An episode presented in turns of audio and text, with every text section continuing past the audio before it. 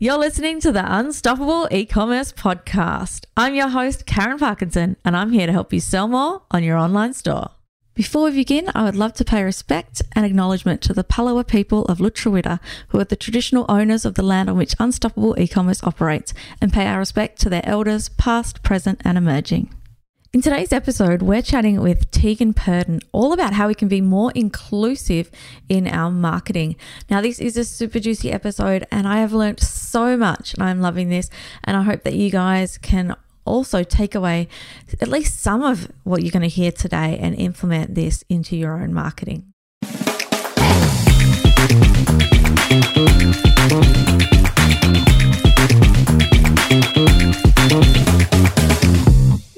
So, Tegan, thank you so much for joining me today. I'm so excited to be here. Thank you. Now, this is such an interesting topic that we're talking about today, and I'm really excited for this one. I think it's really going to resonate with a lot of our listeners. And you would have just heard in that introduction and acknowledgement of country. Now, we were just chatting about this off mic, Tegan.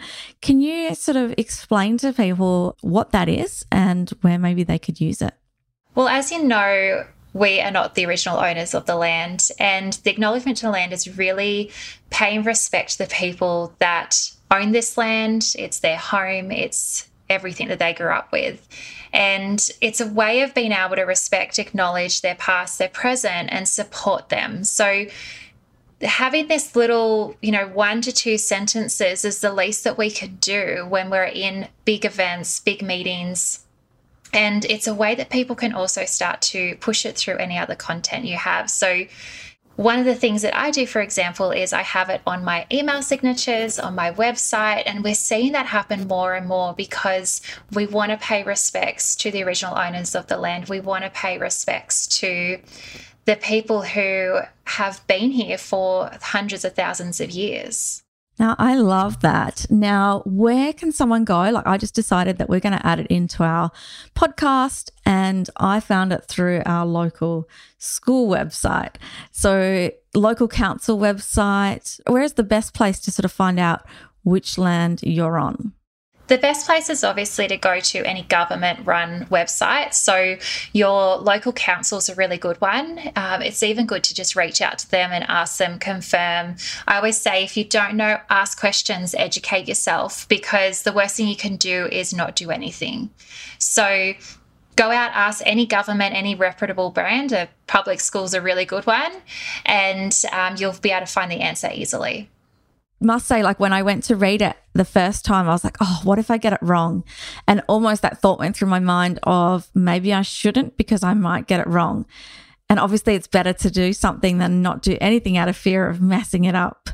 Definitely. And it's something where it happens with everything that you do. And it's the fear of failing and the fear of being, I know, ostracized and highlighted as doing something wrong. Whereas if you look at it the other angle and you say, like, I'm educating myself, I'm educating others, if I get it wrong, I'll acknowledge that and I will change my ways so that I don't do it again. And it's something that's really really important with inclusive marketing just with everything with business as well you it's risk taking to a degree with business and you wouldn't be in business if you weren't willing to take those risks to really push yourself, push your boundaries. And being able to have a voice as well is really important. And so, educating yourself, surrounding yourself with people who will provide you with that information. And, and sometimes the best lessons you learn are when you do fail because you never do it again and you make sure that okay i could have done that better.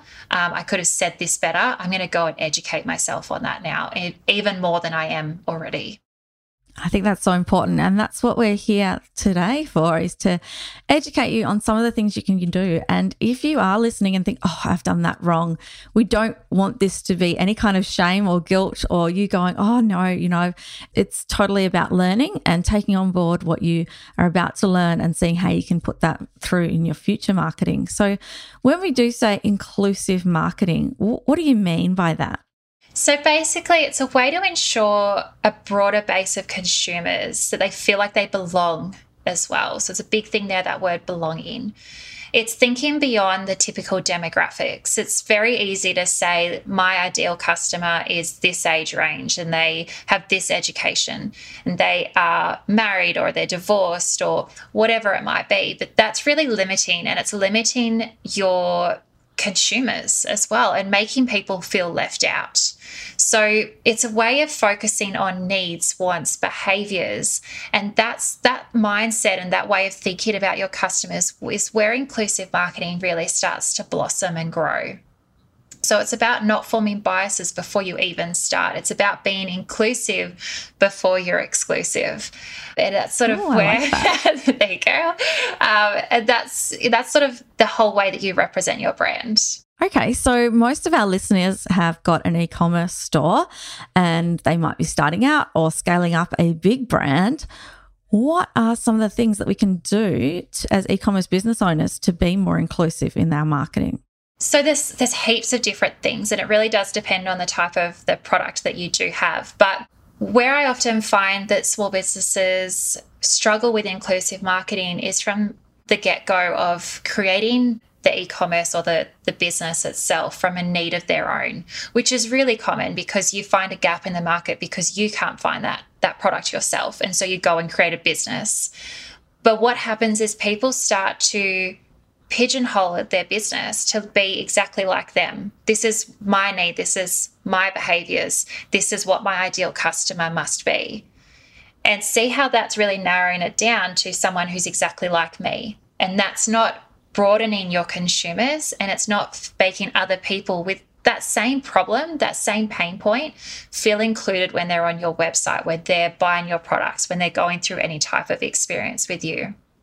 So that's where I pull back again to focusing on your ideal customers' needs, wants, behaviors, and not their demographics, not how they look, how they how they talk, the education they have. Um, you know the the color hair they have, um, whether it be pink or um, or blonde. So it's removing those sorts of things from your mindset, and that's where you really start to expand one really important thing that e commerce businesses can do is remove any reference to what is sort of mainstream.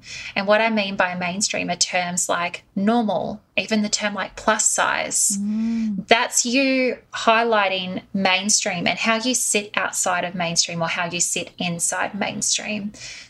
I've noticed this a lot more with skincare brands and makeup and things like that, where it was always normal skin oily skin, dry skin. And some brands have now taken out the whole term normal because who are they to say, you know, who's got normal skin? Yeah, exactly. And what is it? What is normal as well?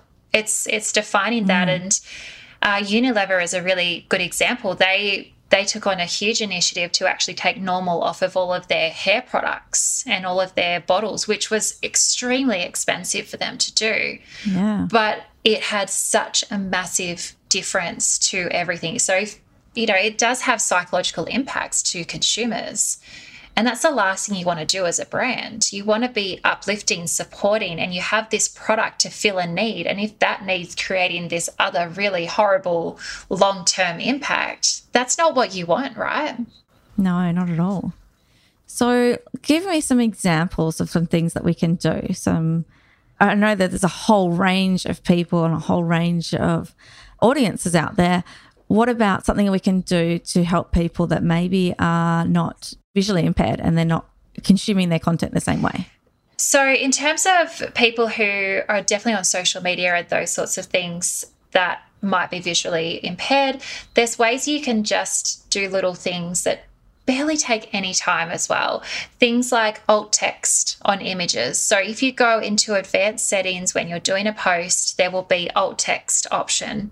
And you just type in a description of the image, this description of the video.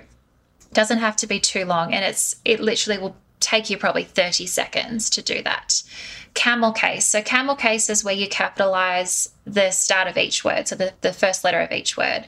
And this is really important in hashtags because they're obviously there's several words all in one and when you have someone who's doing um, text to voice it doesn't make any sense yeah of course so if you capitalize each one the system and the um, the software they're using will recognize that as a different word and it will actually form the sentence for it. Now, I actually timed myself the other day and I was on my phone. I was attempting to monitor the kids doing water water play and and making mud pies. And in two minutes, just less than two minutes, I updated 30 hashtags. Wow. So it's really not adding a lot of No. time to your day to be thoughtful Not around at these all. things. Uh, and just things like a variety of different um, people, a, var- a variety of different people using your products, how they're using them, um, just things like people, if you're doing, like we said, beauty products, some people might not have fancy makeup brushes. So, how do you apply it using your fingers? Like, you might not obviously Yeah. recommend that, but see how that's still limiting the people and, and them knowing how to use your product and feeling included because they might not be able to afford the brushes just yet. That reminds me of that movie. Is it I'm Pretty? Yes. The one with Meghan Trainor, is it? No, not Meghan Trainor. Um, who's oh, the I can't remember her name one? now. Yes, yeah, I do remember that. Oh, love her. But and yet she was like working for that high end makeup.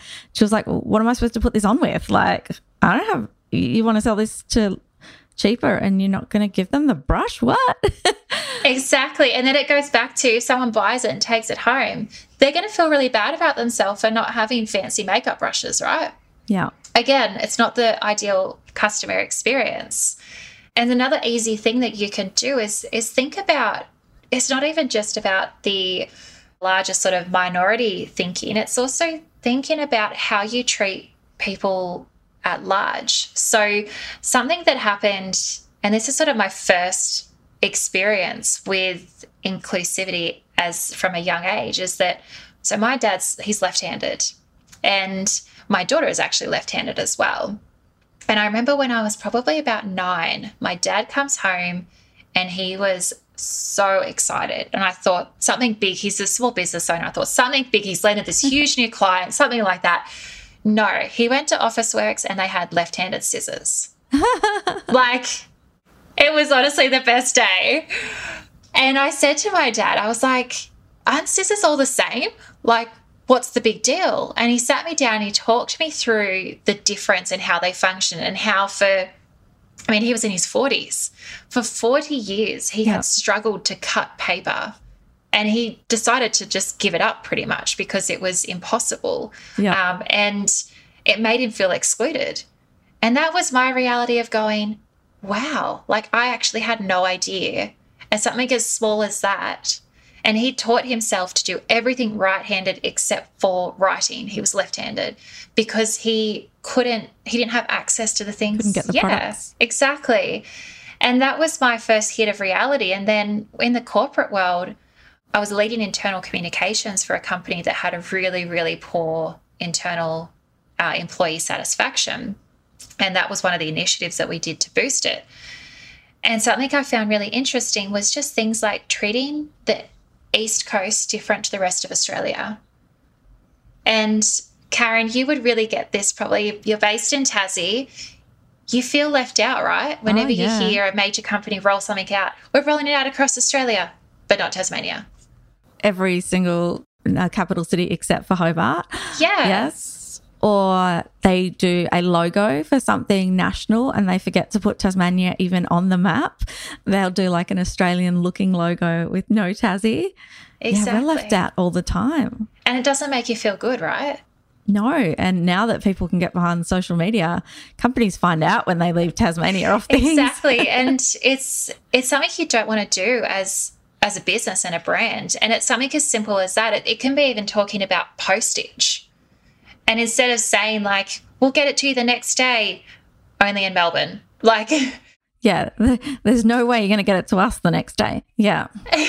exactly so it's just little things that you could do that could really make people feel included and you know coming back to this reference of corporate life i remember i went out we had we had um, sort of branches all over australia and i went out to them and said you know how do you feel and they said we feel really horrible we feel like we are not included it was a it was a smaller business um, but you know 80% of the workforce was based in sydney and they had smaller offices all over Australia. And I remember them going, it's just, we feel like we are constantly left out.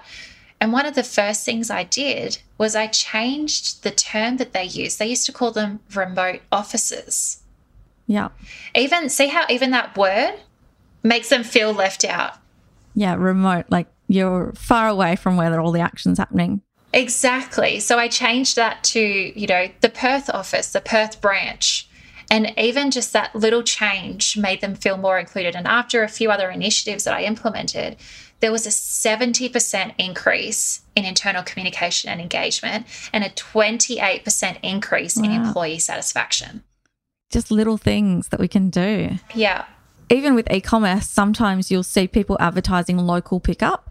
And when you're, you know, selling Australia wide and you've got one location that someone can pick up from in like you know, far north Queensland or something like that, you better to leave that off. And then when someone puts in their address, it can pop up if that pickup is close to them rather than showing it to everyone. And then everyone who can't do the pickup, all of a sudden they're going, oh, well, I've got to pay shipping, even though other people don't. You know, you straight away ostracizing everybody else. Just little things like that I saw it the other day and I'm like, oh, free pickup. Oh, no, they're not in Tasmania. You know, things like that when when it's not available to everyone, it's best to only show that information to someone who it is relevant to. Exactly. And I, I had this with, I was working with somebody who was, you know, just around the corner. And I didn't realize when I first engaged with them. And then they ended up reaching out to me, did a personal message to me and said, Hey, like, I'm just around the corner. Do you want me to drop this off to your place instead? And I can credit you. Like, and that was like, she sent me a personal message. It was a lot more heartfelt. And I actually got to meet her and we had a quick chat. Like, that's that's beautiful, right? It's a lot, nice. and, and I'm obviously a returning customer now, and that was such a really good interaction that you can do with anybody, and it doesn't let anyone else feel left out as well. Yeah, and look, marketing's all about relationship building. So those little extra touches and everything we're talking about now, if you can make someone not feel left out or that they're being discriminated against or even just that they're not included, then you can really, you know, make those relationships better. So a good friend of mine, she um, is in the LGBT community plus, and um, she was having a big rant yesterday, and I could tell just how frustrated she was. She's gone to lots of doctor's appointments lately, and she's like, every time I say partner, everyone just assumes it's a male. Mm. It's not, it's a female. She's like, I feel like I have to come out 20 times a day. She's like, it's just so tiring and frustrating. And I just wish that people in 2022 would realize that when I say partner, it might not mean a male. And I know that that's really getting her down at the moment. You know, obviously she's dealt with it for years, but she's like, I'm just so sick of people making assumptions. And I think we can do that in our marketing too, of being more inclusive in our language towards gender and uh, who we're talking to. Default for me, I have a lot of friends that are in that community. So anyone says partner, straight away it's, it's they. How are they? What do they do for a living? Um, but I think that's something that not everyone is across. So, how do you go about using sort of gender language and things like that in posts or emails or anything? So, I think it's really important, definitely, to use the they and them. And whenever you are having correspondence, collaborations, things like that, it should be something you ask them. If you're going to reference based on on their their gender or or not, then ask them before you put together a piece or before you do a story about them because what are your pronouns? It's a really, really simple question to ask. And it also, brings that to their the forefront of their thinking as well. So it's not only about just being respectful of the person you're collaborating with, but it's also about making sure that they go, that's actually a really good question. I'm going to ask other people I collaborate with to be respectful for them. So it's kind of a domino effect. Yeah, let's make this the normal. Exactly. And it's something that you just can do out of out of respect whenever you're talking with them outside of a, of a business scenario. And you know, I always use partner when I refer to my partner as well.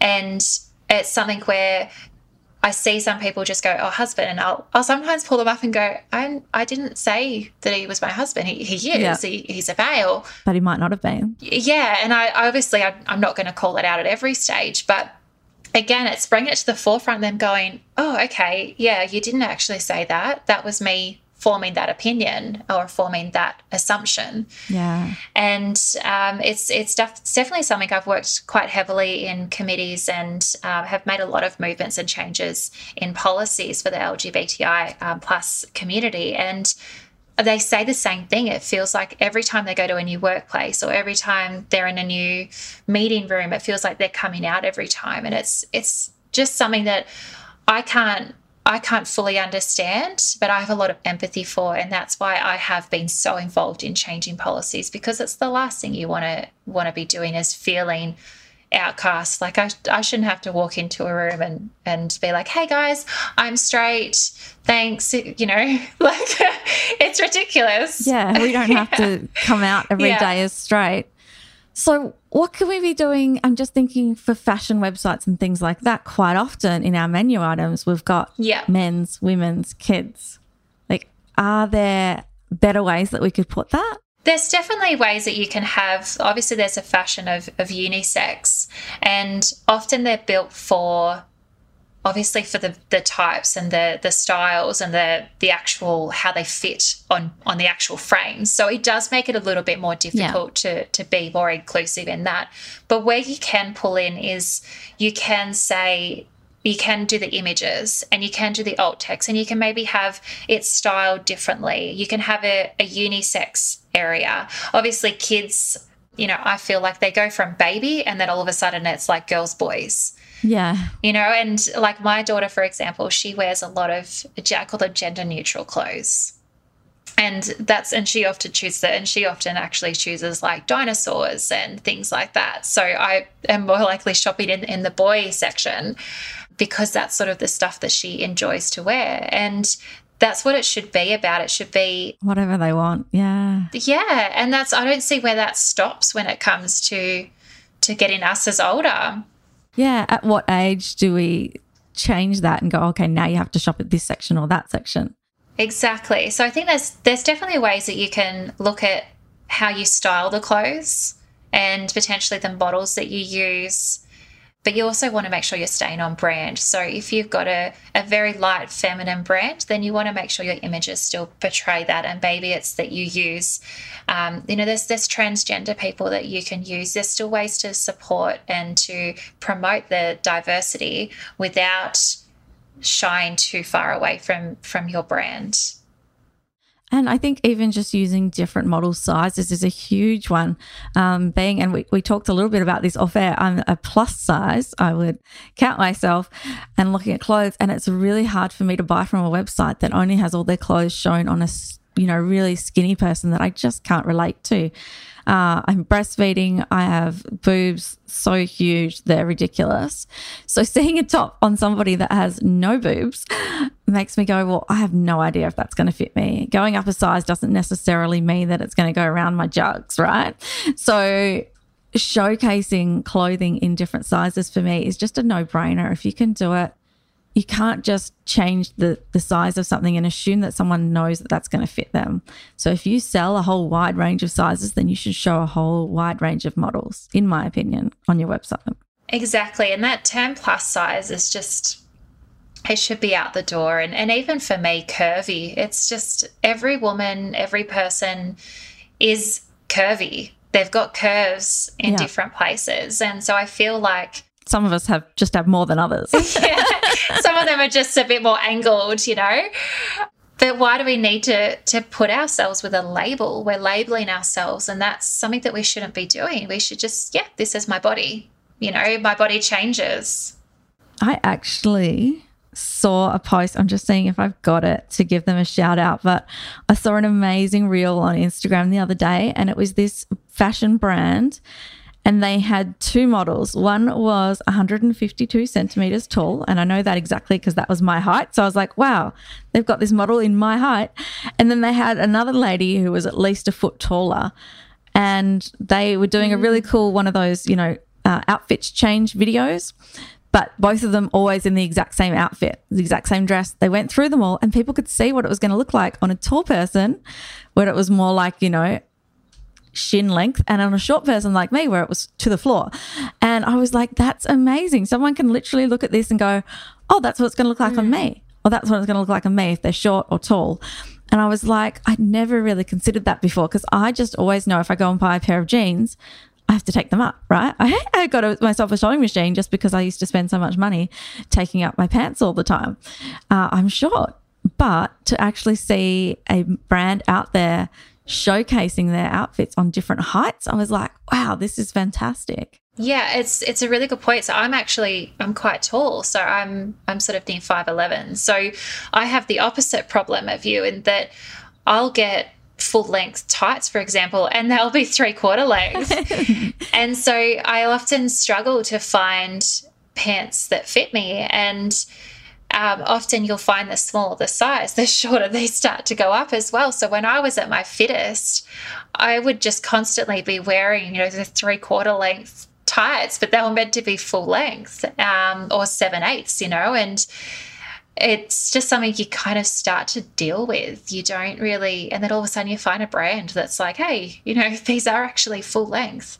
And you're like, finally, like this is what I need. And and it might be that you have a fashion brand that is built on people who are petite, if that's what you want to label it as. So people who are maybe shorter.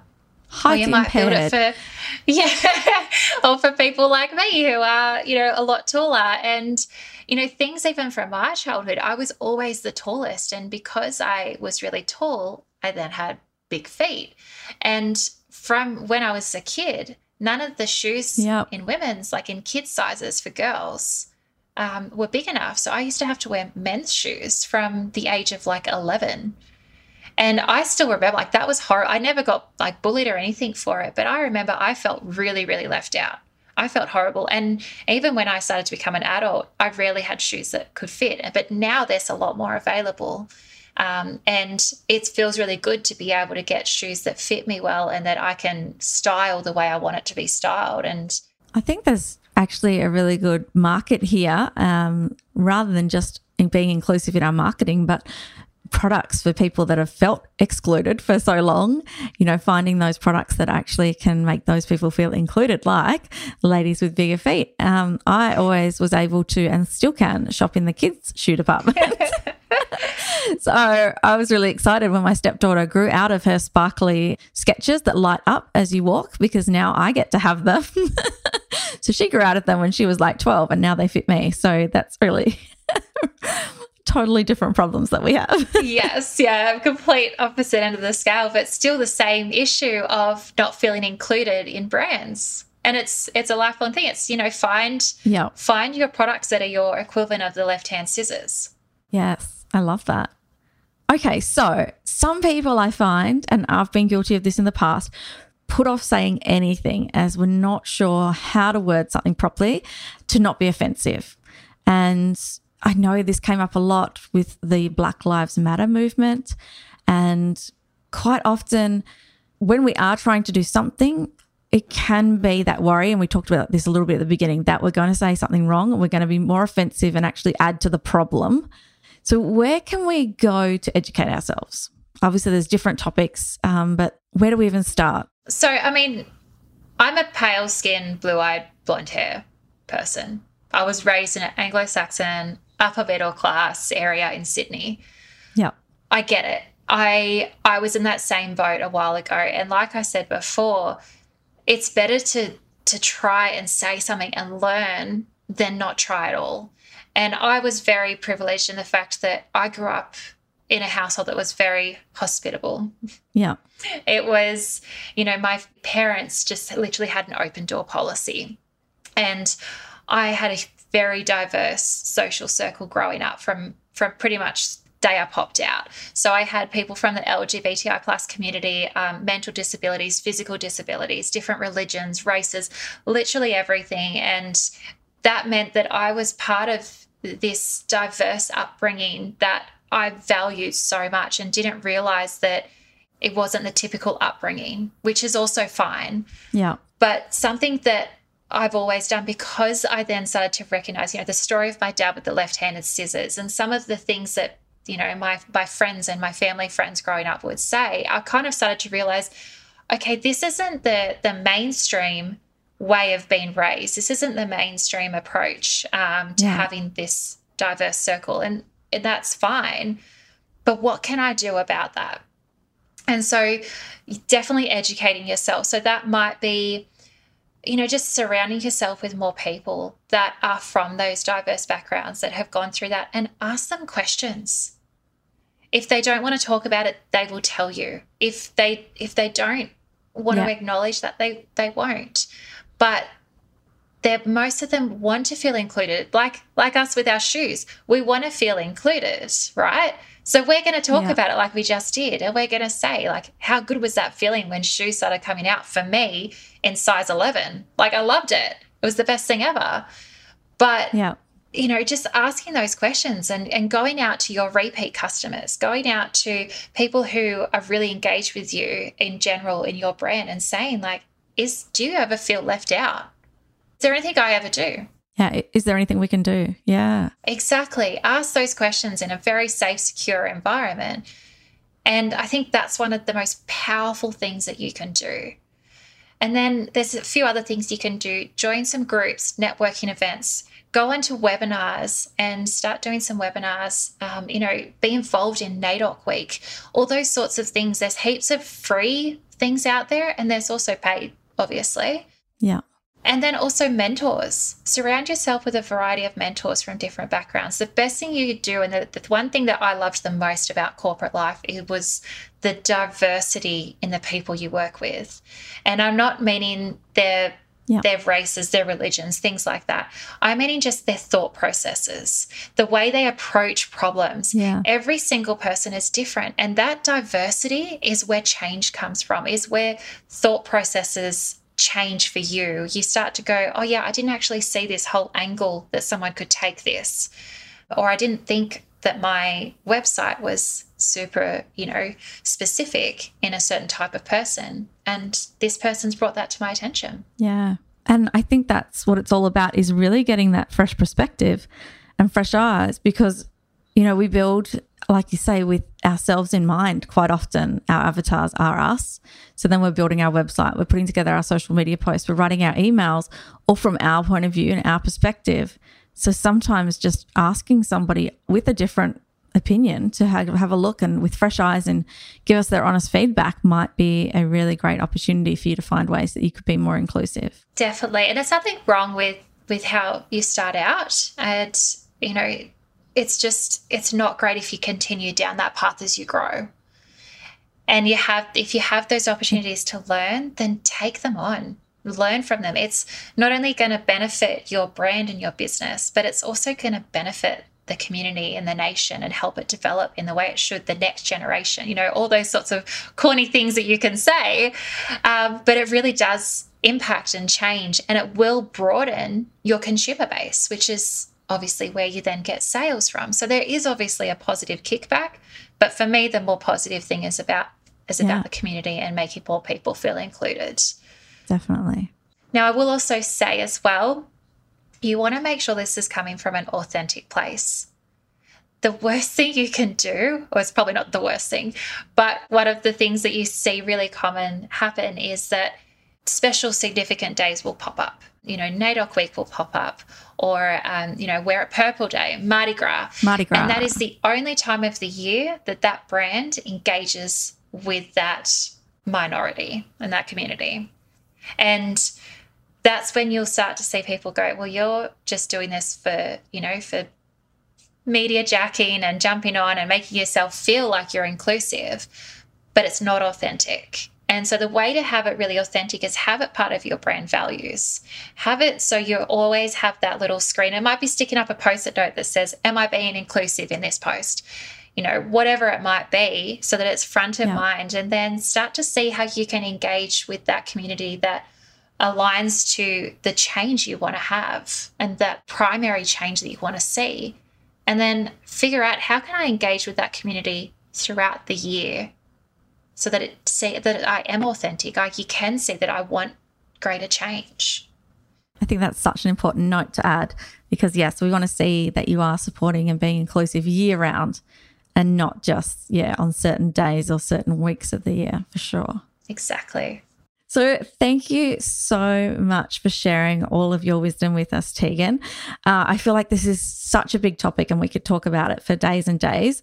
So, thank you for giving us a few actionable tips that we can take away. And I'll certainly be adding all of those alt texts and captions to my posts going forward. Now, if somebody wants to find out more or they want to sort of get in touch with you, where's the best place to find you? So I hang out on Instagram probably the most, as I'm sure a lot of you do as well. Um, so I'm just marketing underscore unlocked. Um, so you'll find me there and on Facebook, marketing.unlockedau. Um, and you can always just shoot me up an email or a DM if you want. I love a good chat or a voice memo, uh, but flick, feel free to flick through an email hello at marketingunlocked.com.au.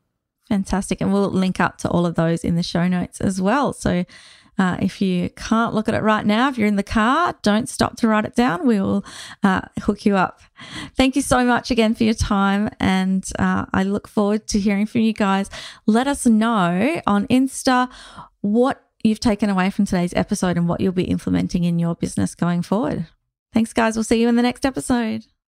I hope you enjoyed today's episode. If you're looking to keep up to date with all that's happening in e commerce marketing, free website audits, latest tips, and hang out with some other pretty cool people, be sure to check out my free Facebook group, Unstoppable E Commerce Entrepreneurs. I'll see you on the inside.